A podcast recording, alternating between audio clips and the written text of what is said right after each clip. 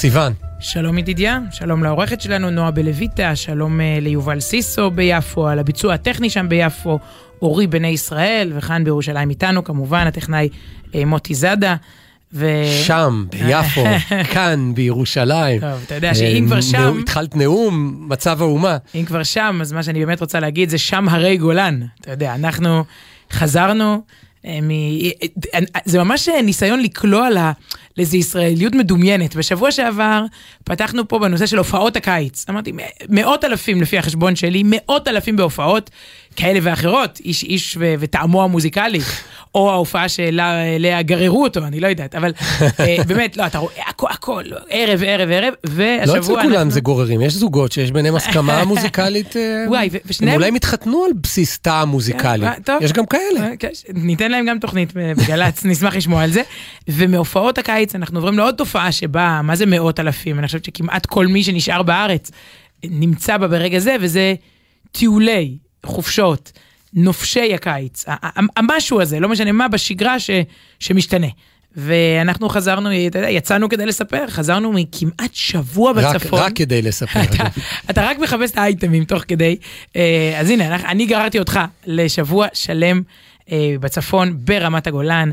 וואו. אה, תמיד אומרים, אני יודעת שזו בדיחה ידועה, שתמיד אומרים, אחרי יום ורבע בגולן, כשאתה מרגיש משהו משתנה ב... אפילו אני מדברת לאט, אתה מבין? זה הכל ירוק או כחול. או גם ירוק וגם כחול באותו פריים, העין כל הזמן רואה, ש, הכל, הכל, אתה יודע, הפקקים היחידים זה פקקים של, של עדר פרות שחצה את הכביש, ואז אתה... עזבי הפקקים, החסימות כבישים היחידות זה כבשים, פרות ו... ואז תמיד אנשים אומרים, למה לא נעבור לגור פה בעצם? למה, באמת, למה רק 20-30 אלף? כמה ישראלים בארץ? כמה גרים בגולן? יש עכשיו החלטת ממשלה, אגב, על הכפלת מספר האנשים, כולם שמדברים על זה, יש הרחבה בכל היישובים, קצרין, הרחבות, שכונות, בנייה, יישובים חדשים, ו... אז תמיד אנשים באים אחרי יום אומרים, למה, למה לא נגור? כבר מדמיינים את הילדים שלהם רצים יחפים באיזה שביל, כבר מדמיינים את עצמם. בינות למשהו. לא, לא נועלים את הבתים, אתה יודע, היה לנו מדריך אה, אה, נועם לוי ממושב אה, שעל, אז הוא אמר לי, איפה, איפה עוד אני יכול להשאיר את הבית פתוח? האוטו, אל תלכו עכשיו כולם לשם, כן? אבל כאילו הכל, אווירת כזאתי, אז, אז תמיד... מדהים ש... שאת מניחה שגנבים לא מקשיבים לתוכנית הזאת, כן, נתת כתובת, כן. מושב, הכל, חוץ ממספר בית, פתוח, תלכו כן. לשם, רק אנשים טובים מקשיבים. בקיצור, כל הדיבורים האלה של מתי עוברים לגולן, מתי... כנראה עוברים לכולם ב... נגיד טבריה, עפולה, באיזה, באיזה קו דרומה, אז אתה, אתה שוכח מזה עד, עד הפעם הבאה. אתה חוזר ל, לאורבניות, לפקקים וכולי. אה, אבל קשה באמת... לי, האמת שקשה לי להעריך, כי אני, את יודעת, אני לא מאלה. אני, כן. שקט זה... מאיים עליך. שקט זה רפש, לא יודע. כן, מה שקט, ועכשיו, ומרחבים. לא, האמת שזה עושה משהו, עושה טוב ללב, אין מה לעשות, זה, זה, זה ביולוגי כמעט, זה פיזי. כן, נכון, נכון. אבל uh, בסדר, כמה ימים בשנה, עם אשתי והילדים, כן, ממש לוחצים, אני הולך, ו... יוצא ידי חובה. יוצא, ולא, באמת, יש קבוצה גדולה שחשוב. חשוב לתת לה מקום בשיח, אלו דעות שלא נשמעות, לא בערוצי הימין ולא בשמאל, זה, וזה חוצה מפלגות ו, ומגזרים ודעות, ומהפכה משטרית ורפורמה משפטית, ואלו האנשים כמוני שלא חובבים אה, תהיו, לא חובבים דברים שהם חוץ מזגניים, כאילו זאת ההגדרה. פעילות חוץ מזגנית בעצם, כן. לזה, הוצאתי אותך השבוע. אה, כל, כל עוד, לא משנה, נופים זה בסדר, ושקט, ופרות, הכל בסדר. מהאוטו. מהאוטו, מהמזגן באוטו למזגן בבית, במלון, כל עוד זה ככה, זה, זה, זה, זה בסדר. אגב, קצת פרופורציה היסטורית, יש עוד בגולן מדבקות ישנות ומתקלפות עם שלוש מילים על, עליהם, וסתם זה נותן קצת, אתה יודע מה מסעיר אותנו ולאן ההיסטוריה הולכת, וברוך השם איך הדברים בסוף מתגלגלים ולטובה, שלוש מילים. אני חושבת שטבע את הביטוי הזה אורי אורבך, זיכרונו לברכה, שבין היתר היה גם קופירייטר מוצלח, סלוגנאי, רעיונאי מוצלח, בין, בין שאר כישוריו. וכתוב שם, העם עם הגולן. אה. זוכר? נכון. עכשיו, הילדים לא הבינו מה אני רוצה, מה זה העם עם הגולן? העם עם הגליל, העם עם הנגד, נגד מי המדבקה, עם מה זה מתכתב? עכשיו, צריך להסביר להם שבשנות התשעים, זה היה רעיון, אגב, רעיון, מה זאת אומרת? אנשים מאוד מאוד רציניים תמכו בו, גם בכירי מערכת ביטחון ו- וכולי, לתת את חבל הארץ המופלא הזה, האסטרטגי הזה, לסוריה. כן, כן, אותה סוריה שקורסת מעבר לגבול, שכולה פליטים והרוגים ואוכלוסייה לא, באמת, השם ישמור מה שקורה, ממש מטר מהצד השני של הירוק והכחול הזה.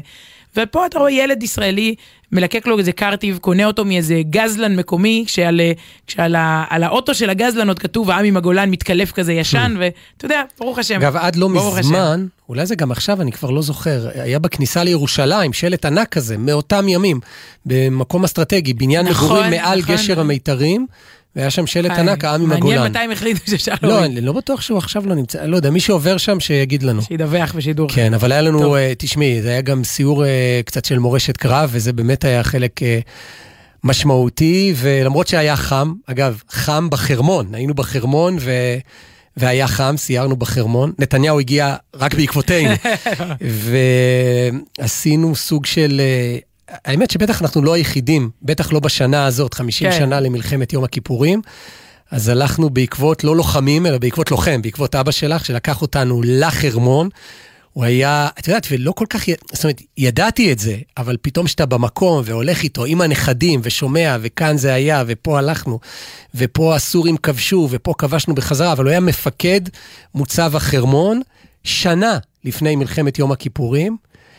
ואת יודעת, אם זה לא היה אבא שלך, הייתי אומר, טוב, סתם אחד שמספר סיפורים, אבל הוא מספר איך הוא אומר לאחד מאלופי צה"ל שהגיע, אני לא יודע אם נגיד את השם שלו, הוא, הוא כבר לא בעולם הזה אותו אלוף, אבל הוא אומר לו שנה לפני מלחמת יום כיפור, מה, איך, מה, מה יהיה פה אם אנחנו במוצב הכל כך אסטרטגי הזה, אם בסך הכל, של... אפשר להגיד, זה כבר לא סוד צבאי. כן, סד"כים של אה, שנת 70 אה, ו... אה, אנחנו 13 חיילים פה, אני מפקד המוצב, מה יקרה אם הסורים יחליטו לעלות עלינו? והוא אומר לו, יהיה בסדר, וסמוך, ושנה לפני מלחמת יום הכיפורים, כן. אחרי זה הוא סיפר לנו איך הוא חזר לשם. כדי לכבוש את, ה, את המוצב ש... ועם כל הטראומה ובאמת האנדרטאות שפזורות שם. בכלל, זה מאוד מעניין ברמת הגולן, לא רק בחרמון, החרמון זה איזה אתר מסודר. אבל ברחבי רמת הגולן, ממש על הכבישים, כמו, כמו הפרות שם כן. במרעה באופן כזה רנדומלי, אז יש אנדרטאות לאנשים שנפלו בקרב. אתה רגיל לזה בדרך כלל מיהודה ושומרון. פה קרה פיגוע של המשפחה הזאת. גם, של הפיגוע. גם, אתה יודע, בתל אביב או בירושלים. נכון, או ב... נכון, נכון, אבל שם ככה בשטח זה פזור, נכון. אה, וכאן זה אנדרטאות של מלחמה, כי שדה הקרב היה שם, נכון. ליד היישובים, ליד אבני איתן, איתן לא וליד... לא בגבול, אלא ב... כן, כן וחיספין, כן. ושם היום גרים, אה, גרים תושבים שם, ואתה רואה שלט ועוד אנדרטה ועוד אנדרטה, וכל ככה סביב החמישים שנה כן. מקבל. לא יודע אם מקבל משמעות, אבל פתאום... זה, זה כאילו מוזר, נו, ואם זה מספר לא עגול, ואם זה 39 שנים, אז זה לא רלוונטי? ככה זה. יצא. זה, כן, לא, אז, אז פתאום מדברים על זה ומסיירים ו... זה בכלל, טוב, אפשר לדבר על זה עוד הרבה, אבל טוב, זה היה שיא הביקור, ועשינו את זה ביום הראשון, אז, אז אחר כך כל האטרקציות, אתה יודע, כל מיני, לעשות כל מיני uh, מתקנים וכולי, נכון, זה באמת uh, uh, היה, היה מרתק ומשמעותי. אני רגע, uh, ברשותך, רוצה להמשיך לעוד חוויה, טוב, אפשר להקדיש שעה, כמה אנחנו מדבר, הולכים לדבר על, על, על שבוע בצפון. אני רוצה לספר סיפור על ה... שאני, אני, אני לא אוהבת לקרוא לזה הישראלי היפה. כי זה נותן איזה אה, הנחת יסוד שכאילו הישראלי הוא מכוער, והנה, הנה מצאנו את הישראלי היפה. לא, לא.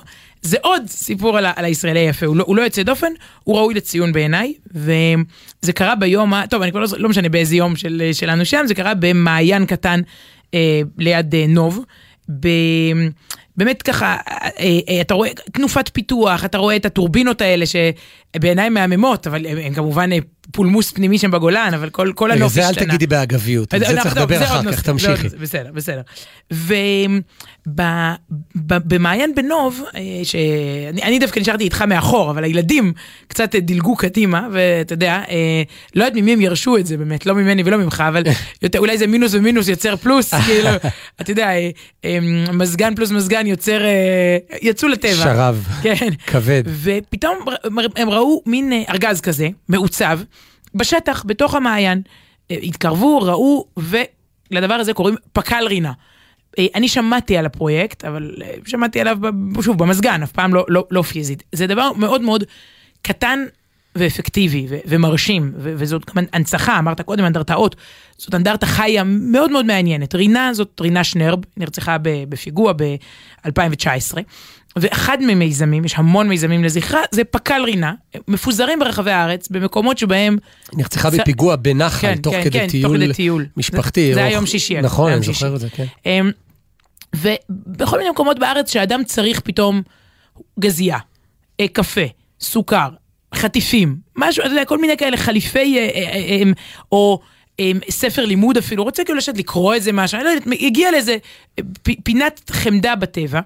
אז מחכה לו שם פק"ל כזה, מאוד יפה, מאוד מזמין, אתה פותח, הכל מסודר, הכל עם בקשה נורא נורא מנומסת, גם אפשר לתרום לפק"ל, ת, תשימו משלכם, נשאר לך?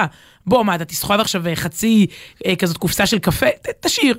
אה, אה, לשמור על הניקיון, הכל נורא מסודר, כאילו אתמול בבוקר, אתה יודע, מישהו שם אה, סידר מסביב וארז את זה מחדש, ובקשה נורא מנומסת לעילוי נשמתה, לא להשתמש בפק"ל בשבת. שזה כאילו בעצם אומרת פה המשפחה, זה, זה, זה משהו מאוד, הכי לא הפגנות שבת, אה, חקיקות, כפיות, מריבות.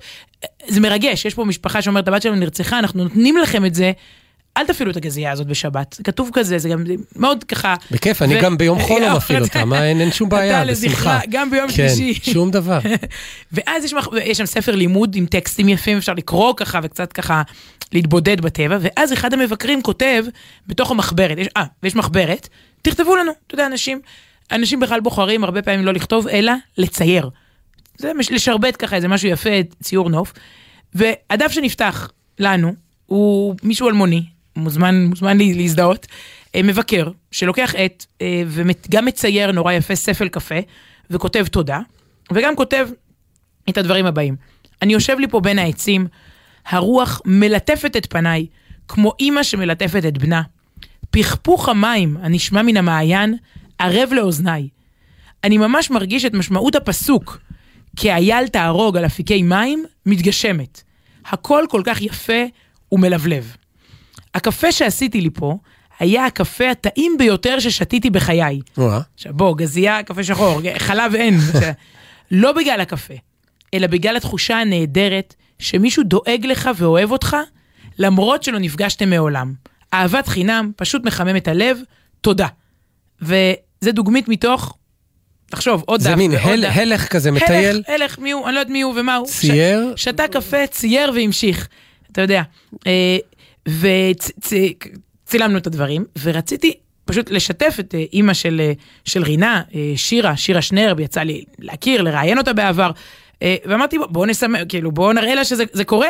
אה, וככה, תמונה, אתה יודע, בוואטסאפ כזה, תראי, אתה יודע, דש, דש מהשטח. ואמרתי לה, בטח, בטח, את מקבלת הרבה, אבל... כותבת לי בחזרה, אנחנו עכשיו באזכרה של רינה, היום, כ"ב אב, זה יום הרצח, בדיוק ארבע שנים. עכשיו, מטורף. אני מסתכלת עוד פעם על התמונות שצילמנו שם. אני מכיר את הסיפור, לכן אני לא אומר פה וואו, וכבר הצטמררתי ביום שלישי, כן. אה, צברת במזגן. כן. אני, אני פותחת את, ה, את התמונות, אני רואה ש... אני בעצם כת... שלחתי לה, הרי כתוב שם, לזכרה של רינה, שבכ"ב באב. וואו, תאריך כלומר, היה ולא שמת לב אני לא, אפילו. מי מסתכל, סליחה. אני בודקת תאריכים, אני לא מחפשת סיפורים כאלה בדרך כלל, כאילו, אני לא צריכה, הסיפור הוא מקסים, גם אם זה ארבע וחצי שנים, אבל בום, כאילו, ביום, ביום הזה, שהם שם מתכנסים בלוד, הם תושבי לוד, לעילוי נשמתה, ויושבים באזכרה, אני ככה מוצאת את הסיפור, גם פרסמתי אותו ביום עצמו, אפשר להגיד לעילוי נשמתה של רינה, אבל גם לעילוי נשמתנו, אתה יודע, פה, פה בעולם הזה. ו... ומאז שפרסמתי את הסיפור, בכלל זה מתגלגל, מתברר שמי שאחראי לפק"ל הזה זה משפחה, משפחת יונה מהגולן כמובן, שהבת שלהם חגגה בת מצווה, אז זה הדרך שהם רצו להשאיר משהו, והם ארגנו את זה, קנו, סידרו, וזה הם כאילו, אתה יודע, הם אחראים על, על הפק"ל הזה, וכך לכל פק"ל בעצם בארץ, יש עשרות, יש סיפור. מה, ואז- בכל נחל כאילו? אה, בכל, אתה אתה רוצה להיות אחראי גם לאחד, למצוא, למצוא נקודה. אה, כמה דברים אני לא לא אראה. כן, בדיוק. והמשיכו ושלחו לי תמונה, שמה עוד עשו לה באזכרה. עשו... רגע, קודם כל, את אומרת, פרסמתי, בפייסבוק שלך, בואי, אה, בואי נפ... לא, קצת אה, פרסומת אתה עושה אידיאולוגית. פרסומת ל- כן, כן, כן, אוקיי. זה גם חתיכת פק"ל, הפייסבוק שלך, ותיכנסו, תעקבו ותראו דברים כאלה, כן. כן, אז... אה, בפייסבוק שלי תראו דברים אחרים, אתם גם מוזמנים, בכיף. אז. שלחו לי תמונה שביום ביום האזכרה עשו תערוכה בלוד, עם כל מיני מחברות מכל מיני וואו. פק"לים. רגע, מה, צילמו או לא, שהביאו? הביאו. אספו את זה אני מהקופסאות? לא יודעת איך המחברת שלנו שרדה שם באותו יום, כנראה לגולן, אני לא יודעת, לא הביאו אז מין מהגולן. ספר מבקרים כזה, אז יש כאילו. בכל מקום ספר מבקרים, ואתה יכול לקרוא, וקראתי עכשיו יופי. משהו שהוא, שהוא דוגמית קטנטנה. אוקיי? מקסים. אז אה, טוב, אפשר עוד להמשיך, אבל טעימות, טעימות מ- מרמת הגולן, השבוע מחוץ למזגן.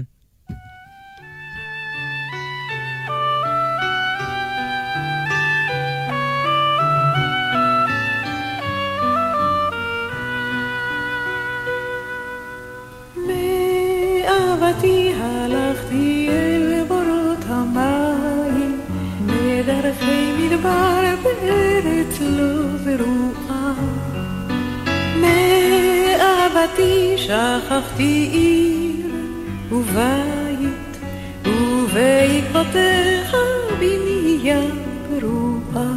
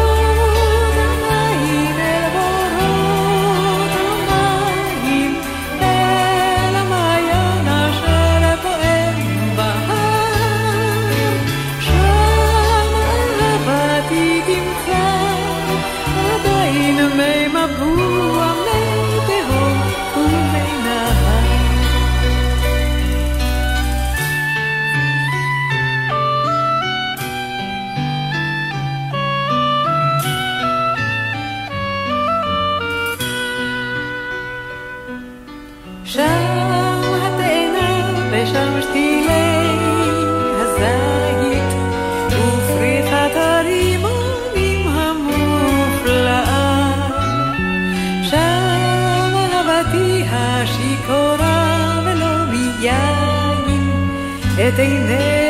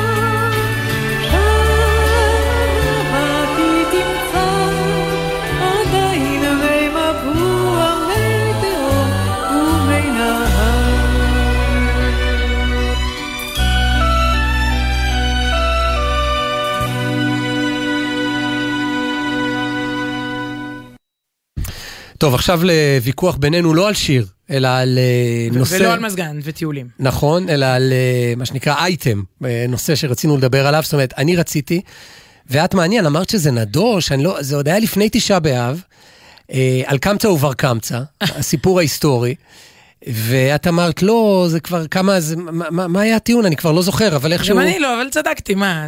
מה צדקת? לא, אני אני לא זוכרת מה היה הטיעון שלי, אבל... אה, אבל הוא היה נכון. כן. לא, רגע, יש סיפור קלאסי אה, שנקרא קמצא ובר קמצא, או יותר נכון, על קמצא ובר קמצא חרבה ירושלים. עכשיו, מי שכבר מכיר את הסיפור הזה, הוא מה שנקרא אגדת חורבן. הוא כבר, אתה יודע, זה תוך, לפעמים זה כל כך נדוש שאני אומרת על קמצא ובר קמצא חרבה ירושלים, על זה שממשיכים לספר, כאילו די, זה על זה שממשיכים לספר את זה מיליוני פעמים. ויש תראי, לך... גם את ליל הסדר מספרים מיליוני לא. פעמים. לא, שם יש התמקדות מיוחדת בסיפור הזה, כשיש עוד סיבות, אי אלו סיבות אגב, שבית המקדש נחרב, כן. אבל זה הסיפור הפופולרי. אפשר להגיד, כן, כן, אוקיי, רגע, אתה, אבל שוב, אתה רצית לקחת אותו ולהביא ממנו איזה פרשנות של... לא, אני רציתי לעשות קריאה חדשה או. ב- ב- ב- בסיפור הזה. אתה אומר, היה עדיף שאני אסכים כבר לפני תשעה באב, כי אם לא, זה ברור. קורה עכשיו. עכשיו, אני אגיד לך, יותר מזה, כן. אנשים שנגיד פותחים עכשיו את הרדיו ושומעים את המילה קמצא, או בר קמצא, הם בטוחים שזה שידור חוזר, זה, זה כן. לקט כזה מתוכנית לפני תשעה באב. חברים, שידור חי 12, 23 ו-38 שניות בגלי צה"ל, וכן, הסיפור הזה הוא רלוונטי גם אחרי תשעה, קודם כל, שנאת חינם יש אה, תמיד, זה, זה נשאר רלוונטי לכל השנה, אבל אה, באמת קטע ש... ש... זאת אומרת, למה אנחנו בכל זאת... אה, אני נכון, כי בטיול אמרתי לך, היינו צריכים את הקטע, מה שאתה הולך להקריא עכשיו, היינו צריכים אותו כמה פעמים השבוע, בשיא החופש, בשיא אוגוסט. נו, ברור. צר- צריכים לא. אותו בחיים. זהו. אז אמרתי לך, יאללה, בוא, הוא- צריך אותו לחופש. הוא יותר רלוונטי עכשיו. אז ככה, אז, ה, אז אוקיי. ה, ה, זה רק הולך ומשתבח. את אומרת, בכלל, בראש השנה זה יהיה, זה לפורים, זה סיפור לפורים, קמצא אובר קמצא. אה, הכותב, ובעצם מי ש, שמתבונן מחדש על הסיפור המפורסם והקצת נדוש הזה, זה אהרון רזל, שהוא מוזיקאי וכותב ויוצר, ואנחנו משמיעים שירים שלו, וגם אני מקווה שבהמשך הקטע הזה נשמע שיר יפה שלו. אה, והוא מספר כך, אי שם בתחילת דרכי כזמר, אגב, הוא כותב את הדברים באלון של, אה, ונתקלתי בזה ממש במקרה רגע לפני תשעה באב, במדרשת זיו בירושלים, עם מקום, אה, איך, איך היית מגדירה את מדרשת זיו? ישיבה, אה. מקום שלומדים בו תורה, אנשים שהכירו אותה יותר בגיל מבוגר, נכון? אפשר להגיד? לא, תן לי לחשוב על זה. תמשיך. וואה, לא. מה, נגעתי פה בפוליטיקלי קורקט, אני רואה? לא, לא, לא, להפך, זה הגדרה... לא, אני צריכה לדעת להגדיר מקום תוך אה, שנייה בהפתעה, רגע. כן, כן. שנייה? אוקיי, טוב, תחשבי על זה. בשכונה, מקום מקסים, בשכונת שערי חסד ב- בירושלים, זה, זה גם הגדרה, המיקום לפעמים. אה. והוא לומד שם ומלמד שם, ויש להם מין אלון כזה, פנימי, של, ה, של המדרשה. ושם קראתי, מצאתי את הדבר הבא. אי שם בתחילת דרכי כזמר, הייתי נחוש לכבוש את הקהל התל אביבי. קבעתי הופעה במקום קטן, ושמו האולם התחתון. את יודעת איפה זה? אני לא יודע. אה, לא שם למטה, לא? אה, וואלה. תליתי עשרות מודעות בעצמי באזור שנקין, כן? זה הימים, עצם האזכור השם שנקין. ערב ההופעה אני מציץ מחדר האומנים לראות איך האולם מתמלא, אבל מי לא בא? הקהל. אף אחד. ניסיתי להרגיע את עצמי, הקהל התל אביבי, מאחר, בטח זה, אלו הנורמות פה, הנורמות. בסוף הגיע אודי, חבר של אסף הגיטריסט. זהו, זה היה הקהל, כן? אודי, חבר של אסף הגיטריסט. אהו. עולים לנגן, ופשוט ניגענו לאודי את כל המופע. היה גרוב מטורף. רוב הזמן, רוב ההופעה, עבדתי על האגו. לפעמים, הרי, אני מופיע מול אלפים, וכולם מריעים לי. כשהכבוד הוא יותר ממה שמגיע לי, אני לא מתלונן, נכון? אז גם עכשיו, כשיש ביזיונות, תודה השם, אהרון, אמרתי לעצמי, תזרום. לפעמים יש לך יותר מדי כבוד, לפעמים קצת פחות מדי כבוד. כשיש לך יותר מדי כבוד, תשמור את זה בצד, כשאתה עוד תזדקק ל- לכבוד הזה. ומפה הוא עובר לסיפור של אה, קמצא ובר קמצא, והשאלה הלא ברורה, מי אשם? מי אשם בסיפור הזה? בעל הבית שבייש, הרבנים ששתקו, בר קמצא המושפל שהחליט לנקום ולהטיל מום בחורבן, בקורבן, ומה עם הכהן שלא היה מוכן להקריב, ומה עם השליח טוב? עכשיו, צר לי, כן. אנחנו נצטרך לחזור בשביל להבין, כי זו לבסיס. קריאה חדשה, צריך לתת את הקריאה הראשונה לא, קודם. זהו, הרבה מאוד פעמים אגב, אנשים הולכים לאלטרנטיבי, לקומה השנייה, רגע, רגע, אני עוד בקומה הראשונה, אני, שנייה, אני עוד בחניון, בקומה מינוס אחד. קמצא בר קמצא, סיפור מאגדות החורבן, אנחנו בימים האחרונים של ירושלים לפני חורבנה, אלפיים שנה אחורה, היחסים בתוך ירושלים מלאי מחלוקות ופלגנות ושנאת חינם, הידרדרות חברתית, וקמצא ובר קמצא זה, זה סמל, שוב, כשמספרים סיפור קטן כזה, זה בעצם סיפור אה, ש... ש אה, אה, משמעותי, אם, אה, כי, כי הייתה מציאות חברתית שבה זה היה יכול להתקיים. ומה הסיפור? עשיר אחד בירושלים עשה סעודה, סעודה גדולה, שלח את המשרת שלו להזמין את החבר שלו לסעודה, לחבר קוראים קמצא. המשרת לא שמע, הוא הזמין במקום זה אדם אחר שקוראים לו בר קמצא. ובר קמצא הוא דווקא אויב של העשיר, של בעל הבית. חברים, בר קמצא- זה לא שידור חוזר, זה לא לקט מבין המצרים, שידור חי, 12-27, בר אבל יש לנו, הגענו לזה עכשיו. כן, אגב, זה מצחיק איך כל דבר מזוהה עם, עם, עם זמן מסוים בשנה. כאילו עכשיו אי אפשר לדבר על, אה, על, על בית המקדש. פרעה, פרעה. בר קמצא אמר יופי העשיר רוצה להשלים איתי לכן הוא מזמין אותי והוא הגיע שמח לחגיגה לסעודה אבל הוא הופיע וזה מאוד הרגיז את בעל השמחה והוא הורה לו להסתלק.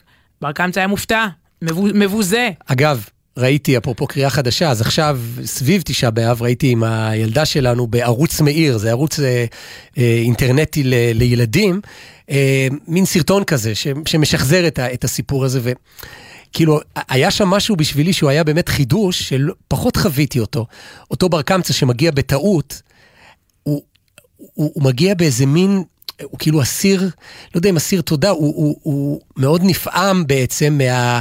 נכנס מצד אחד לאולם בחשש, כי זה הסעודה הגדולה של האויב שלו, מצד שני הוא אומר לו, וואו, ת- תודה שהיית אציל נפש ובעצם כן, החלטת איתי." להשלים איתי. זאת נכון. אומרת, הוא נכנס באיזה מין השלמה כזאת, זה הופך את הסיפור ליותר, אה, כן. את הרגע הזה לזה שב, שבסוף לא. נכון. זאת אומרת, הוא, הוא בא ו, ו, ובסוף... כן, הוא בא לעשות שלום. בא כן. לעשות... אה, בר קמצא מופתע, מבקש מהמארח, בבקשה, כבר הגעתי, רק תן לי להישאר, רק אל תעיף אותי.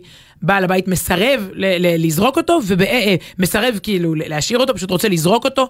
ואז בר קמצא אומר, מפני הבושה, הוא אומר לו, אני אשלם לך, אני אשלם לך את החצי ממה שעולה לך הסעודה, את כל מה שעולה לסעודה. לא, זה לא עניין של כסף, עוף מפה.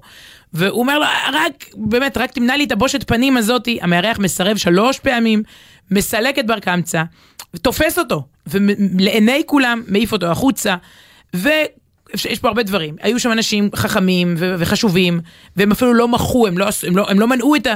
מה קורה פה? כאילו, תעשו משהו. אה, בר קמצא היה כולו מלא בנקמה, הלך להלשין לקיסר על היהודים. הוא אמר לקיסר, אנחנו שוב, אנחנו כבר ערב חורבן, היהודים מורדים בך, והוא מצא איזה דרך הלכתית להוכיח את זה שהיהודים נגדך, ואז הקיסר, בקיצור. לא, הוא פסל את הקורבן כך שבאיזה מין אה, אה, עניין שהוא... אה, המחמירים לא יכולים להקריב את הקורבן כן. בגלל אותו פסול שהוא עשה בו. ואז החכמים התפלפלו אם כן האם- להקריב או לא להקריב, אותם חכמים שרגע, לפני דקה זרקו פה בן אדם וכן להלשין. לקיסר, לא להלשין לקיסר, זה בעצם הסיפור, ה, אתה יודע, יש פה הרבה מוסר השכל, אבל זה מראה אומה שכולה מסוכסכת, מפולגת ומביאה על עצמה את האויב. בעצם מביאה על עצמה את, ה, את החורבן, שוב, זה אחת מתוך הרבה מאוד אגדות קטנות גדולות אה, אה, כאלה. אוקיי. אוקיי, אז הקריאה החדשה, אהרון רזל אומר, אה, בעצם, מי, מי אשם?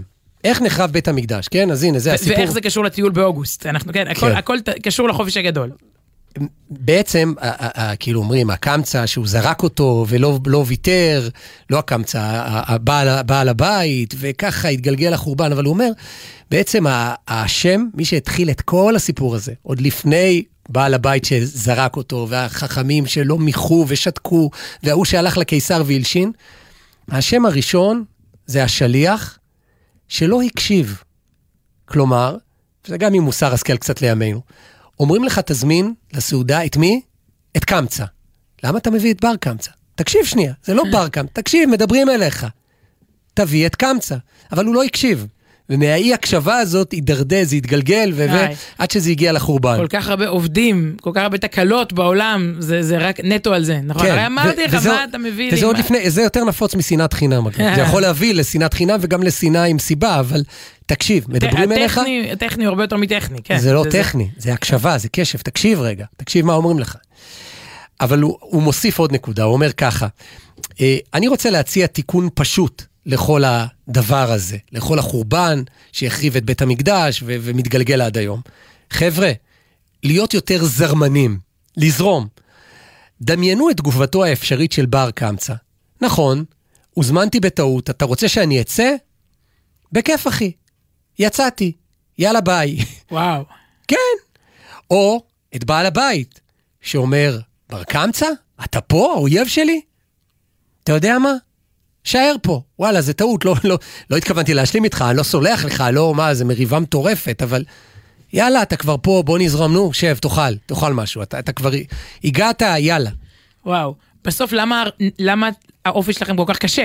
למה כן, אתם... כל אחד, ההוא אומר, אתה באת בוא נזרוק אותך, והוא אומר, זה מדהים, כי כאילו הבר קמצא כל הזמן, כאילו יש נורא הבנה לכאב שלו, לכמה הוא נפגע, ו...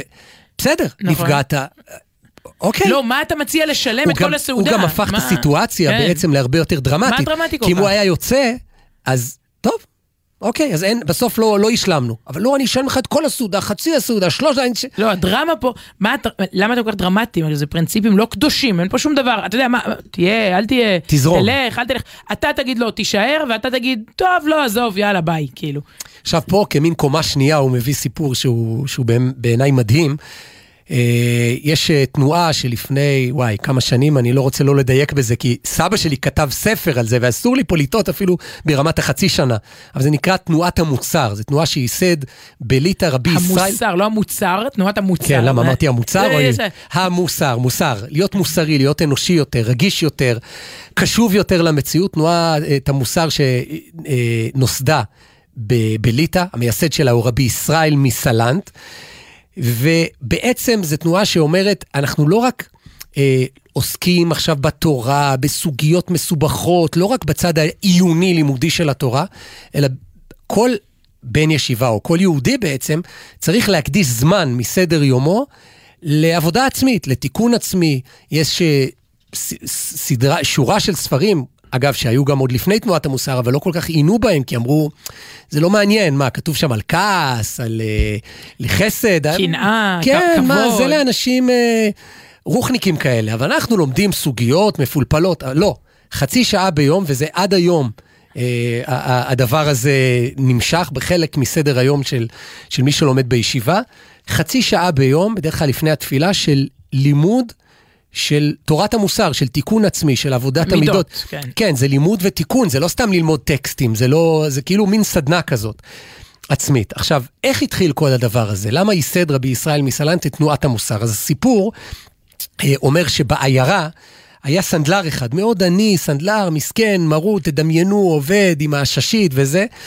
ויום אחד הוא התעשר, איכשהו התעשר, בנה את העסק שלו, עשר אצבעותיו, ו... והתפתח, לא יודע, והפך, פתח עסק לנעליים וחברה, וחווה סניפים. סניפים חובקי עולם של, אה, של נעליים, והוא נהיה אדם עשיר ו... וחשוב, מחשובי העיירה. כמה הוא נהיה חשוב? עד כדי כך שהבן של הרב של העיירה התחתן עם הבת שלו. היה, הוא אחי הגביר של העיירה, שפעם היה עני עם הבן של הרב, וחתונה מאוד גדולה, וכולם מגיעים וחוגגים ומפוארת וכולי וכולי. ואז היה אדם אחד שהגיע, ומה שנקרא, עינו הייתה צרה, הוא אמר, נו, אני זוכר את הבן אדם הזה, הוא בעצם איזה סנדלר פשוט שקצת עשה כסף, נו, מה, מה אתה חושב את עצמך? כבר נהיית הגביר של העיירה? אז הוא חשב, איך אני... איך אני מז, מזכיר לו בעצם מי הוא, מאיפה הוא בא, ולא יודע אם לאן הוא הולך, אבל מאיפה, מאיפה הוא בא. אז באמצע החתונה, באמצע הריקודים, אפשר לדמיין את, ה, את הגביר המתעשר החדש יושב שם ו- ומרוצה מעצמו וכולי, מגיע אליו אותו יהודי עם נעל, עם איזה סנדל קרוע, ואומר, אה, סלח לי, אתה יכול אולי לתקן לי את זה? אאוץ'. אתה, אתה סנדלר הרי, בוא, אין לך, אתה צריך מסמר, אני אביא לך מסמר, אבל זה, זה, זה העסק שלך. עכשיו, אותו סנדלר לשעבר, שהפך למתעשר אה, חדש, לקח את זה כל כך קשה, ויש כמה גרסאות פה, יש גרסה שאומרת שהוא התעלף באמצע המעגל, ויש גרסה שאומרת יותר חמור מזה, כן, ניסו להחיות אותו והוא מת, ואיזה עלבון מזכירים לו. וה, והסיפור הבסיסי, שוב, לפני הקריאה החדשה של אהרון רזל, אומר, אה, ראה רבי ישראל מסלנט את, ה, את הדבר הזה, ואמר, איזה אנשים מגיעים לכזה שפל מוסרי, ככה לבייש אדם, מה, איזה קנאה, אה, מה אכפת לך שהוא חוגג ונהנה, ולבייש אותו ברבים? חייבים לתקן, לייסד את תנועת המוסר, את לימוד המוסר, הרבה יותר תיקון פנימי, עבודה עצמית. אבל אומר אהרון רזל, ההוא באמת מנוול, אותו אדם ששלף את הסנדל והזכיר לו שהוא, שהוא בסך הכל סנדלר. אבל, אבל למה בעצם הסנדלר לשעבר כל כך נפגע? בסדר, אז הוא הזכיר לך שהיית סנדלר, יופי, מזל טוב, בוא, בוא נמשיך בריקודים. לא, הוא לא, הוא לא זרם, כן? אם, אם אנחנו כן, חוזרים חוזרים לכמו ל- כמו בר קמצא בשעתו. בסדר, מה אתה מתעלף? או לפי גרסה השנייה, מה אתה מת? מה אתה מת? בסך הכל, אז, אז אדם אחד לא פרגן לך. והוא אומר, דווקא זה גרם לו לייסד את תנועת המוסר עם אנשים. זה שאנשים מעליבים, זה תמיד היה לא, ויהיה. אנשים- כל כך רע- רעועים, כן, הם לא אין להם- פנויים, הם כאילו פריחים. כן, מישהו מעליב אותך ואתה, כל עולמך חרב. זהו, נכון. זה אומר שאתה צריך אה, כנראה יותר לעסוק בעבודה. עצמית. תזרום, תמשיך הלאה. אז אה, אז זהו. לא, אני מנסה להיזכר, למה נזכרתי בזה השבוע פעמיים? כי תכננו משהו, ב- לא, אוגוסט. כי צריך לזרום, נו. כי- לא, חופש גדול זה הזמן, תכננתם, לא יצא, הילד הזה כן, לא קם, כן קם, פספסנו אטרקציות, סגרו לנו בפרצוף, בשלוש, אתה מדמיין אטרקציה שנסגרת בשלוש, קנינו כרטיסים, לא, בשלוש יצאה הקבוצה האחרונה. בעצם אתה כל, זאת סדנה של זרמנות, סדנה של האם אתה, אתה מתעקש על הפרינציפ הקדוש שלך, או שאתה, או שאתה זורם. יפה. והשיר, על, על זה לא חרב הגולן. השיר הוא, אני קצת אסוציאטיבי. אהרון רזל אה, הלחין ושר, ואפרופו תזרום, הוא נקרא הלב והמעיין. לא נתחיל עכשיו להסביר מה זה הלב והמעיין, כי את המילים כתב אחד הסיפורים הכי מפורסמים של רבי נחמן מברסלב, אבל נראה לי... טוב, זה- זו הוכחה שאני ממש זורמת, כי אמרתי לך שאת השיר הזה לא יבינו. אתה כאילו, זה- אתה שם שיר בלי בלי רגע, רגע, להסביר. רגע, מוטי עצור, השיר לא רגע. נכנס. תסבירי לי, מה זאת כן. אומרת, את השיר הזה לא יבינו. זה שיר כן. שצריך שצריך להסביר אותו. צריך להבין שיר, מה, כן, זה שיר שמבוסס על המון המון, אני בקושי, אני לא מבינה אותו בעצמי. גם זה? אני לא מבין אותו. לא, הוא, הוא לקח פה איזה טקסט של רבי נחמן, נכון. הוא עשה פה איזה זה, זה בסיס, זה סיפור, זה מתכתב עם המון דברים, אתה כאילו... אבל יש מנגינה. אז את יפה. המנגינה כולם מבינים. טוב, המילים- קונצנזוס. את המילים אתה אומר אולי הנשמה תבין, כאילו, כי המוח לא יבין. כן, או שנסביר אותם אחרי השיר. לא, לא, לא, לא, טוב, בסדר, אז הולכים על זה? הולכים על השיר. כן. מוטי, בכבוד.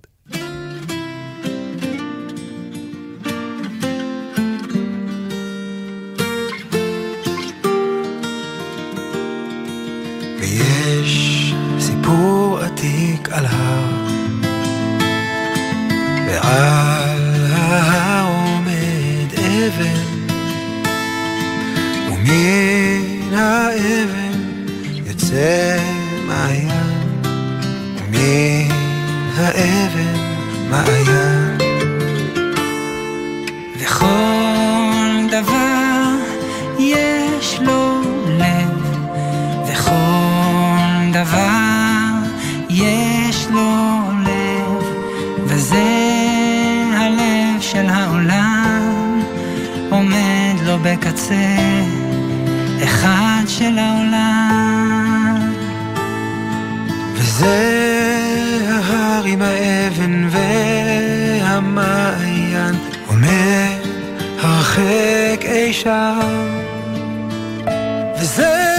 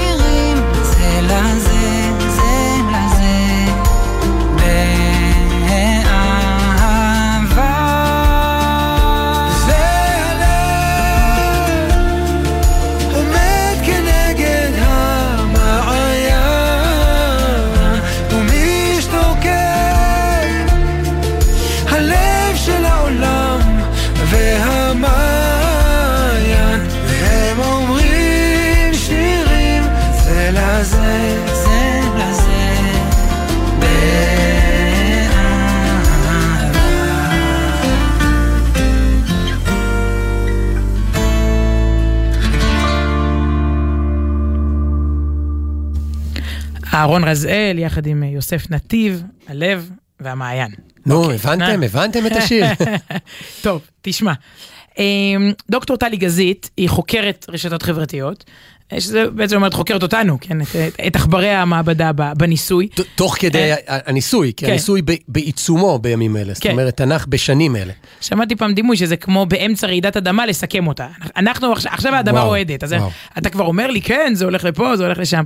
אז באמת היא חוקרת בתחום הפסיכולוגיה של, האינטרנט ורווחה נפשית של משתמשי הרשתות. וחידשה לי כמה, כמה נקודות, הדברים קשורים, אם תרצה לחבר את הכל, אז אנחנו בשבת שבה אה, מברכים כבר את חודש אלול, אוטוטו. אה, בכלל, פרש- פרשת השבוע, פרשת ראה, ושוב, קשורה מאוד לארץ, לטיולים, לחופש, כאילו תזמנו פה את אה, ספר דברים ככה, את פרשת ראה ואת הפרשות האלה לתקופה הזו של השנה. איך היא קשורה? מה? כי מדברים הכל על זה ארץ ארץ ישראל, ישראל אה. וירושלים ו- ו- ואכילה ומשפחה, ו- תקרא תבין. ובשבת הזאת גם מברכים את חודש אלול, כלומר ביום חמישי ושישי, כן. הבאים אוטוטו, זה כבר ראש חודש אלול. אה, שבוע הבא כבר בטח נדבר פה כבר על סליחות ש- שיש כאלה זה שמתחילים. במעבר חד, מה מה שנקרא, זה מעבר ממש, חד? מה... כן. זה באמת. מדהים, מדהים כל שנה, היולי, אוגוסט, אלול הזה. אז הדברים קצת התחברו לי גם, אה, הדברים של דוקטור אה, טלי גזית, בריאיון לרון אה, פוני ב- בישראל היום, קצת מתקשרים גם לתחילת שנה חדשה ולבטח החלטות שכל אחד רוצה לעשות עם עצמו. אז היא אומרת שב... זה מדור נחמד כזה שמארח, אני חושב, כל שבוע מומחה, כאילו, כן, חוקר. מבט על כזה, פחות אקטואלי ויותר על התקופה, על העידן וכולי. אז תקשיב, היא אומרת שגילתה משהו בקריסה הגדולה שהייתה ב... לפני שנתיים, הקריסה הגדולה של פייסבוק, וואטסאפ ואינסטגרם ביחד. Mm, היה כמה, מה זה, כמה שעות? תראה, כל פעם יש איזה דקה, ש... זה, רק בשביל שכולם ישחררו את הבדיחות המצחיקות שלהם על זה, אתה יודע, וממשיכים הלאה, אבל אז זה היה משהו רציני, וגם די פעם ראשונה שזה זה היה ככה, כן. תחושה קולוסלית. אז היא והשותף שלה למחקר, טל איתן, אה, החליטו להריץ אה, סקרים, לבדוק. איך אנשים חווים את הקריסה, שאלונים שבדקו אה, תופעות אה, שאנשים מרגישים, והם היו בטוחים שהם יגלו אה, FOMO. FOMO אה, זה fear, זה כמו קמצא ובר קמצא, צריך להסביר, לא צריך להסביר. FOMO זה fear of missing out. את התחושה לא צריך להסביר, אבל אולי את הראשי אה. תיבות, כן. FOMO זה אם איבדת את הטלפון לשתי דקות ולא מצאת, ובטח כל העולם מחפש אותך. fear of missing out, הפחד מלהחמיץ משהו. כן, אבל זה יותר מזה. מלהישאר כן. בחוץ, out. חרדה. כן, זה לא רק לאבד את הפ- את הפלאפון, אלא בכלל לאבד את המציאות. כלומר, אתה מסתכל ורואה בפייסבוק ובאינסטגרם איך אנשים מבלים, והחיים שלהם, ואתה לא, יש איזו מסיבה כזאת, ואתה לא חלק כן, ממנה. תמיד יש מסיבה ואתה לא... תמיד קורה משהו, כן. והיא אומרת, פומו באופן כללי, הרבה חברות מסחריות אה, משתמשות בו כדי שנישאר עוד ועוד בתוך הרשת, כאילו, לאן אתה הולך? הכל קורה פה. זה שווה כסף, וזה מייצר אצלנו סטרס, וזה פוגע בכל תחום אחר, מהזוגיות, דרך הנהיגה שלנו, דרך זמן המשפחה. אבל היא אומרת שהפומו, שוב, היא אומרת, אם, אתה- אם אתה כל הזמן יודע מה 500 איש עושים במקביל, זה מציף. למה 500? אה, חמישה מיליארד, אבל... ואז היא אומרת, בדקנו במחקר הזה. רגע, איך אתה יודע? כי אתה עוקב אחריהם. כן, כל- סטטוס וואטסאפ, עדכון פה, עדכון, שם, זה קופץ. ואז היא אומרת, שאלנו שאלות פתוחות, בעצם מה, איך הרגשתם בזמן הנפילה? והתשובות הפתיעו. הנפילה, כי- שוב, כשלא היה רשתות היה. חברתיות, לכ- לאיזה זה זמן. בצורה כפויה, אין לכם את זה. ואז היא אומרת, לצד באמת הלחץ והחרדה, גילינו תחושות הקלה, תחושות חדווה. אנשים הרגישו שזה לגיטימי לעשות משהו אחר. ספורט, שינה, דיבור עם בני הזוג, כל דבר אחר. והם תיארו את ההנאה. אה, זה ביטוי הפוך, ביטוי שנקרא ג'ומו, joy of missing out, ההנאה. אגב, מי הראשון שימציא בעברית? אה, בדרך כלל בתוכניות אחרות מבקשים מהציבור להמציא מילים ואקדמיה, כן. אבל, אבל אדרבה, אתם מוזמנים גם. כלומר, פומו וג'ומו, ה-fear of missing out, הפחד להחמיץ ברשתות, חרדת ה- ההחמצה, כן. האונליין, והג'ומו זה ה-joy of missing out. אני נהנה, נהנה להחמיץ. התופעה הזו, כך היא אומרת, גילינו, פשוט מיטיבה עם הנפש. זה לא יצר אצל אנשים רק, רק לחץ. והיא אומרת, יש הנאה שהיא אקטיבית, אתה בחרת להתנתק. כלומר, יש ארוחת ערב, שמת בצד. או נכנסת להרצאה או לסרט שבה לא מנומס. אבל פה בעצם כל האנושות ביחד, כולם, זה הוריד לך את הלחץ כי, כי זה העלה את הרווחה הנפשית, כי אתה יודע שאתה לא מחמיץ בעצם. כלומר, כולם לא בפייסבוק אה, עכשיו. זה לא חוכמה אתה כל לא- כך, אבל. או, אתה לא, אז תחשוב שהיו מכבים באופן מאורגן את הפייסבוק. מורידים את השלטר. מורידים את השלטר, זהו, צוקרברג הודיע... ש- הממונה על האינטרנט היה מוריד את בדיוק, השלטר. האחראי על האינטרנט. ואז היא אומרת, אדם, אמ, זה ברור ש, ש, שזה מעלה את, ה, את הרווחה הנפשית, אצל נשים יותר מגברים. היא לא מצליחה להבין לעומק את הסיבה, אולי כי נשים הן מראש ככה multitasking, מצפים מהם יותר מעבר ממשימה למשימה, והן כל הזמן מתחזקות. אה, בית עבודה, אני, אני תמיד אומרת ששואלים אותי על אה, שילוב משפחה וקריירה. אני אומרת, זו שאלה משנות התשעים, היום אתם צריכות לשאול אותי שילוב של משפחה, קריירה, וואטסאפ. יש לי, יש לי שלוש חזיתות, אני, אתה מבין? משפחה כן. וקריירה, וואו, איזה כיף, מה, לש, לשלב רק. אותם? מה, מה הבעיה? מה הבעיה? טוב, מדברת פה הרבה על הבדל גם בין נשים לגברים, וגם אה, שהגיל עולה, ככל שהגיל עולה, יותר נהנים מזה. כי בגיל צעיר אתה כנראה יותר מכור, בגיל אה, 20 מול גיל 40, אה, בגיל 40 יותר יודעים, יודעים להעריך את זה, זה אנשים שלא, שנולדו בתקופה שבה הם כנראה יותר מתענגים, מתענגים, והיא מחברת את זה גם לאקטואליה. אקטואליה של החודשים האחרונים, זה יכול להיות גם תקופת הקורונה, זה יכול להיות אה, חמש מערכות בחירות. היא אומרת, אנשים בוחרים להתנתק אה, בתקופות האלה באופן מודע, לא לצפות, לא לקרוא. אני כחוקרת, אומרת הדוקטור טלי גזית, אני נכנסת לקבוצות של נשים שממש מבקשות לא לדבר פה על המצב במדינה, אני צריכה שקט. כלומר, זה כל כך מציף, אנשים צריכים את הממ"ד שלהם בנפש, את המרחב המוגן. וכמובן שהן נהנות מהחמצה, הנה עוד סערה שלא שמעתי עליה, עוד איזה מישהו קילל, מישהו הרביץ למישהו, אני לא רוצה ריבים, או אנשים שמגדירים, פה אין כניסה לזה. ואז שואלים אותה, יש סיפור מפורסם על אה, ווינסטון צ'רצ'יל, זה, זה, אגב, זה נכון, אה, אני חושבת שזה זה עובדתית נכון. במלחמת העולם השנייה, לישון, הוא הקפיד לישון צהריים. זה, שזה, בוא, כאילו, בוא, זה, זה מסר, אני חושבת, לכל אחד מאיתנו. כאילו, מה כל כך חשוב? את מנהלת, את- הצ'רצ'יל במלחמה שאת לא ישנה צהריים, ואף אחד לא אמר שהוא מנותק. כלומר, והיא אומרת, נכון, המלצה החד משמעית, גם אם אתה מרגיש בשיא המשבר, ובוא, אף אחד הוא לא במלחמת העולם השנייה, טוב, יש כאלה שמשווים גם לזה, אבל uh, המלצה היא ודאי לדעת להתנתק, זה קריטי לרווחה הנפשית שלנו, ומי שלא רגיל לכך, בהתחלה הוא יתקשה לעשות את זה. כלומר, פעם ראשונה תנסה וזה לא יעבוד. חייבים להתאמן כדי להתרגל. ועניין הבחירה חשוב פה, תרגיש שאתה שולט, אתה לא מוצף, אתה יודע להכריח את עצמך להתנתק, כדי שהשפיות שלך ת- ת- ת- תינצל, תשתפר. ופה... אגב, שמעתי פעם, אני חושב שאמרתי את זה פה פעם, אה, דורון כהן, עורך אה, מעריב, אה, אמר שחלק מה, כאילו, האינטנסיביות של, של מה שקורה עכשיו, במצב הפוליטי מכל הכיוונים, זה בגלל ה... ה האינטנסיביות של החדשות, זאת אומרת, פעם היית שומע מהדורת חדשות כל שעה או חצי שעה, עכשיו אתה כל הזמן כל מוצף שנייה. באקטואליה והכל הרבה יותר... אה, רגע, מנ- פה, באולפן הזה, אני, מילא אני, עמית סגל ידע, שיש לו, נגיד עכשיו יש לו ידיעה, עכשיו 12.50, עמית סגל היה מחכה לאחת. כלומר, הידיעה תצא באחת. עד אחת, עשר עד דקות. אחת, עד וואו. אחת. מה קורה עכשיו? זה כבר בטוויטר, טלגרם, זה, אתה מבין? אפילו, כאילו, אני מתגעגעת לשפיות של לפני עשר שנים, שפעם בשעה הייתה מהדורה. והידיעה המתינה לאחת, עכש- עכשיו עד אחת כבר יגיבו על זה חמישה אנשים, יצאו על זה שבעה סרטונים, זה הסיפור לא, כבר מת. נהיה לו בעניינים אם באחת נשמע על משהו כן, שהיה. באחת הוא כבר מת, עכשיו 12.50. פה, פה, בא- באולפנים האלה. טוב, אה, היא נו- נותנת פה לסיום תובנה מאוד מעניינת, אה, אני- חיכיתי לשם מחקרי לאנשים האלה.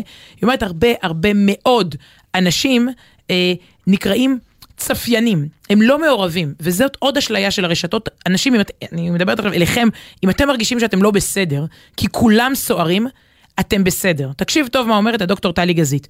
יש תחושה ברשת שכולם סוערים, כולם כותבים, כולם מביעים עמדה. זה יוצר אצלך תחושה של הצפה. כולם ולא אני. אבל המחקר מוכיח שוב ושוב שבסוף, האנשים שנמצאים בפעולה, ב engagement, בתוך כל קבוצת דיון, הם בסך הכל 10 עד 30 אחוזים. זה אפילו בקבוצת וואטסאפ של גן. נכון, יש, אני מרגישה לא בסדר. אני, רוצה, עזוב, אני לא מדברת עכשיו על, על, על, על ביבי, אני מדברת על, על קבוצת גן פשוש. עשרה אחוז של האימהות מחוללות את האירוע, 90 אחוז, היא, היא אומרת, הן צופות, הרוב. הרוב הדומם, אתם בסדר, אתם 70 עד 90 אחוז, אתם לא תשתפו תמונה ולא תעשו לייק ולא תזעמו, אתם סמלית ומעשית נשארים במזגן, כלומר אתם לא, לא יוצאים, ואתם כן קוראים את מה שקורה, קוראים מה קורה. אתם, יש לכם פומו. אבל אתם לא תביעו את עצמכם, סוג של נוכח נפקד, מאוד קשה לחקור אותם. הם, הם פתוחים יותר לדעות. אגב, הם לא משוכנעים. פעם שמעתי הרצאה מאיזה מסבירן ישראלי בחו"ל, הוא אמר, אני בא לקמפוס. עשרה אחוז הם BDS, פרו-פלסטיין, BDS נגד ישראל. עשרה אחוז ציונים, ציונים, דגל ישראל. הם לא מעניינים אותי, לא אלה ולא אלה. כלומר, ברור שאנחנו עם העשרה הנכונים, אבל אני לא אריב עם העשרה אחוז של ה-BDS, יש פה 80 אחוז. ש, שאיתם אני מדבר, הם הצפיינים, הם פתוחים לשמוע, הם, הם רק מרגישים שכל הקמפוס נחטף. כלומר, אז היא אומרת פה, זה בסדר לשבת על, על הגדר, זה בסדר להיות בשקט. היא כותבת דוגמה מזעזעת, היא אומרת, כשהם כן קופצים, זה כי נגעו להם ב, ב, ב, בדברים הכי אישיים. היא כותבת על קולגה, חוקרת, אה, דתייה שלה, שבכלל לא פעילה ברשתות. אבל היא ראתה אישה דתייה ברחוב, שמישהו עבר לידה וסינן לה משהו אנטישמי. הוא אמר לה אה, לג, לגז או משהו כזה, אני צריך לדבר על זה פה פעם. יש פה ברחובות תופעות מבחילות. כלומר, יכולה ללכת אישה במטפחת ולספוג הערות בלתי, בלתי סבירות. ואותה קולגה, בפעם הראשונה כמעט בחיים כתבה פוסט. היא אמרה, עד כאן. כלומר, לא יכול להיות. זה מקפיץ. אבל רובנו, היא אומרת שוב, אה, רובנו צריכים להרגיש בסדר גם להיות בגישה פחות אה, אה, אה, קטלנית לכאן או לכאן. ו... ולאמץ את הג'ומו. אני חושבת שזה זה, זה, זה הגדרה שצריך צריך להכיר אותה יותר, את, ה, את ההנאה הזאת מה, מה, מההחמצה. אפילו, אתה יודע מה, יש משהו בהגדרה הזאת לא טוב, כי אתה בעצם אומר שהכל קורה שם. לא, אני, אני ב FOMO להפסיד את החיים האמיתיים. אני ב FOMO להפסיד שיחה עם אה, בעלי, להפסיד את הילד שלי, להפסיד את הספר. אני ב FOMO מהספר הזה. אני זוכר שפעם אה, הי- היה לי, הקפדתי מאוד, אני באמת צריך לחזור לזה, אולי לכבוד חודש אלול, לחזור בתשובה. אבל ניתקתי, כשהייתי לומד דף יומי, שזה חצי שעה ביום, 40 דקות ב- ביום, הנחתי את הטלפון, הוא אפילו לא היה לידי. הוא היה- הוא היה לידי. ואני זוכר שכשהיו אירועים חדשותיים, יש לי בראש, אני זוכר משפט אולמרט, מה היה הכרעת הדין או משהו? זה, זה דבר שכאילו אמרו היום בשעה 11, ראש הממשלה, כן, היום זה נשמע לך טוב, אז נו, מי יודע, מי לא. יודע, הוא היה בכלא, או דברים כאלה, ואני לא ידעתי, כאילו ידעתי אחרון, כבר כשפתחתי את, ה, את הפלאפון אחרי זה, אחרי החברותה, אני אחרי... ה- זוכרת, כן. וזה... התחושה, אפרופו ליהנות, איך זה נקרא? ג'ומו? ג'ומו. היה איזו התנשאות כזאת. כן, אני יודע אחרון, אתם כבר כולכם מגיבים, אני לא יודע שאולמרט נשלח לכלא, ו- ובעוד הרבה זה, אירועים. כן. זה ממש, אה, ת, ת, תנסו, ואני אומר את זה לעצמי, גם לנסות את הריגוש, ואגב, אפרופו דף יומי, אני מכניס פה תוכן שיווקי, את תמיד מדברת הרי על, על לימוד יומי. הרי בלי מסגרת קבועה מה, של... שוב גומרים מסכת? יפה, מה זה, את, את חוגגת בטח, לא? בבעלך סיים עוד, מסיים השבוע עוד מסכת, יחד עם מאות אלפי לומדי הדף היומי, זה יקרה ביום שני, וביום שלישי מתחילים מסכת חדשה, מסכת קידושים, באמת, זה להצטרף למין מועדון כזה שלומד דף גמרא אחד ביום, אפשר לכתוב בגוגל דף יומי, טוב, זה לא הדבר הראשון שהייתי מתחיל ללמוד, זה קצת מאתגר. אבל זה אתגר ששותפים לו המון יהודים בכל רחבי העולם, והוא מתחדש כל, כל כמה זמן כשמתחילה מסכת חדשה, זה קורה השבוע, וזה קורה לקראת חודש אלול, עם התחלות חדשות, כבר לקראת השנה הבאה, אז uh, ביום שלישי אתם מוזמנים להצטרף, מי שזה מתאים לו. מדהים. אה, מתאים לי גם להגיד תודה לנועה בלויטה העורכת, לאורי בני ישראל ביפו על הביצוע הטכני, ליובל סיסו על העריכה ביפו, כמובן כאן למוטי זאדה איתנו בירושלים. כתובת המייל שלנו לתגובותיכם היא סוף שבוע במילה אחת בג'ימל.קום. סוף שבוע בג'ימל. שבת שלום. שבת שלום.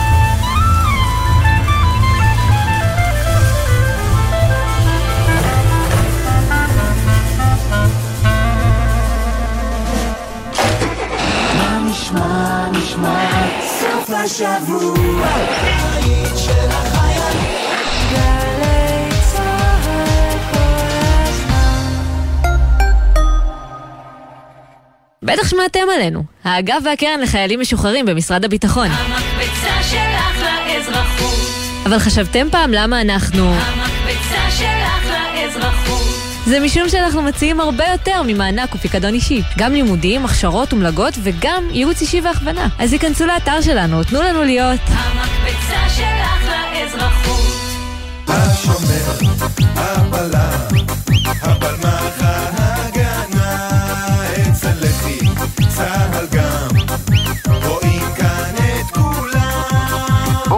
המשפחה למוזיאונים של משרד הביטחון להכיר את ההיסטוריה של היישוב העברי מראשית הציונות ועד הקמת מדינת ישראל וצה"ל. תערוכות וסיפורי גבורה במוזיאונים של משרד הביטחון ברחבי הארץ. חייבים לבוא לראות. המוזיאונים של משרד הביטחון חפשו אותנו בגוגל. מגיש אגף משפחות, הנצחה ומורשת במשרד הביטחון. שלום, מדבר תת-אלוף במילואים אמל אסעד. אני מבקש להזמינכם להשתתף באירוע השנתי בשביל הבנים, לזכר הלוחמים הדרוזים שנפלו במערכות ישראל. כמו בכל שנה, השתתפותכם חשובה לנו. בואו למפגן של אחדות למען הבנים ולחיזוק הקשר והברית עם העדה הדרוזית. ב-22 בספטמבר נצעד, נרוץ ונרכב על אופניים באווירה קסומה של אחווה והזדהות. להרשמה, היכנסו לאתר בשביל הבנים. יזמים וקבלנים, קחו רגע שקט והקשיבו לים. הוא קורא לכם.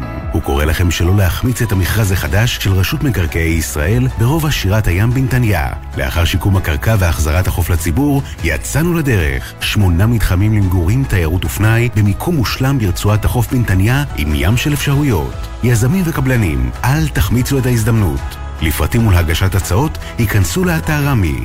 מועד אחרון, 14 באוגוסט. רשות מקרקעי ישראל. כשאת בפעילות מבצעית, יש לך לפעמים רק חלקיק שנייה להחלטה גורלית. אבל בבית, בבית יש זמן. כאן סמלת רוני כהן מגדוד רם בחטיבת החילוץ וההדרכה. לפני שאת והחברות יוצאות לבלות, תחליטו מראש מי הנהגת התורנית שתיקח את המפתחות ותחזיר אתכן הביתה בסוף הערב. כי אפילו טיפת אלכוהול משפיעה על שיקול הדעת והיכולת להגיב בנהיגה. סומכת עלייך אחותי. גם אני מחויבת לאנשים שבדרך עם הרלב"ד.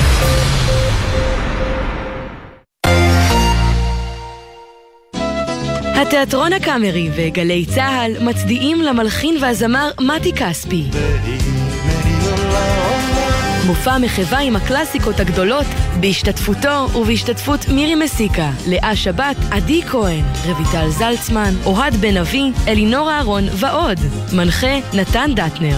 במהלך היום בתיאטרון הקאמרי ובקרוב בגלי צה"ל. מיד אחרי החדשות, אודה הקורא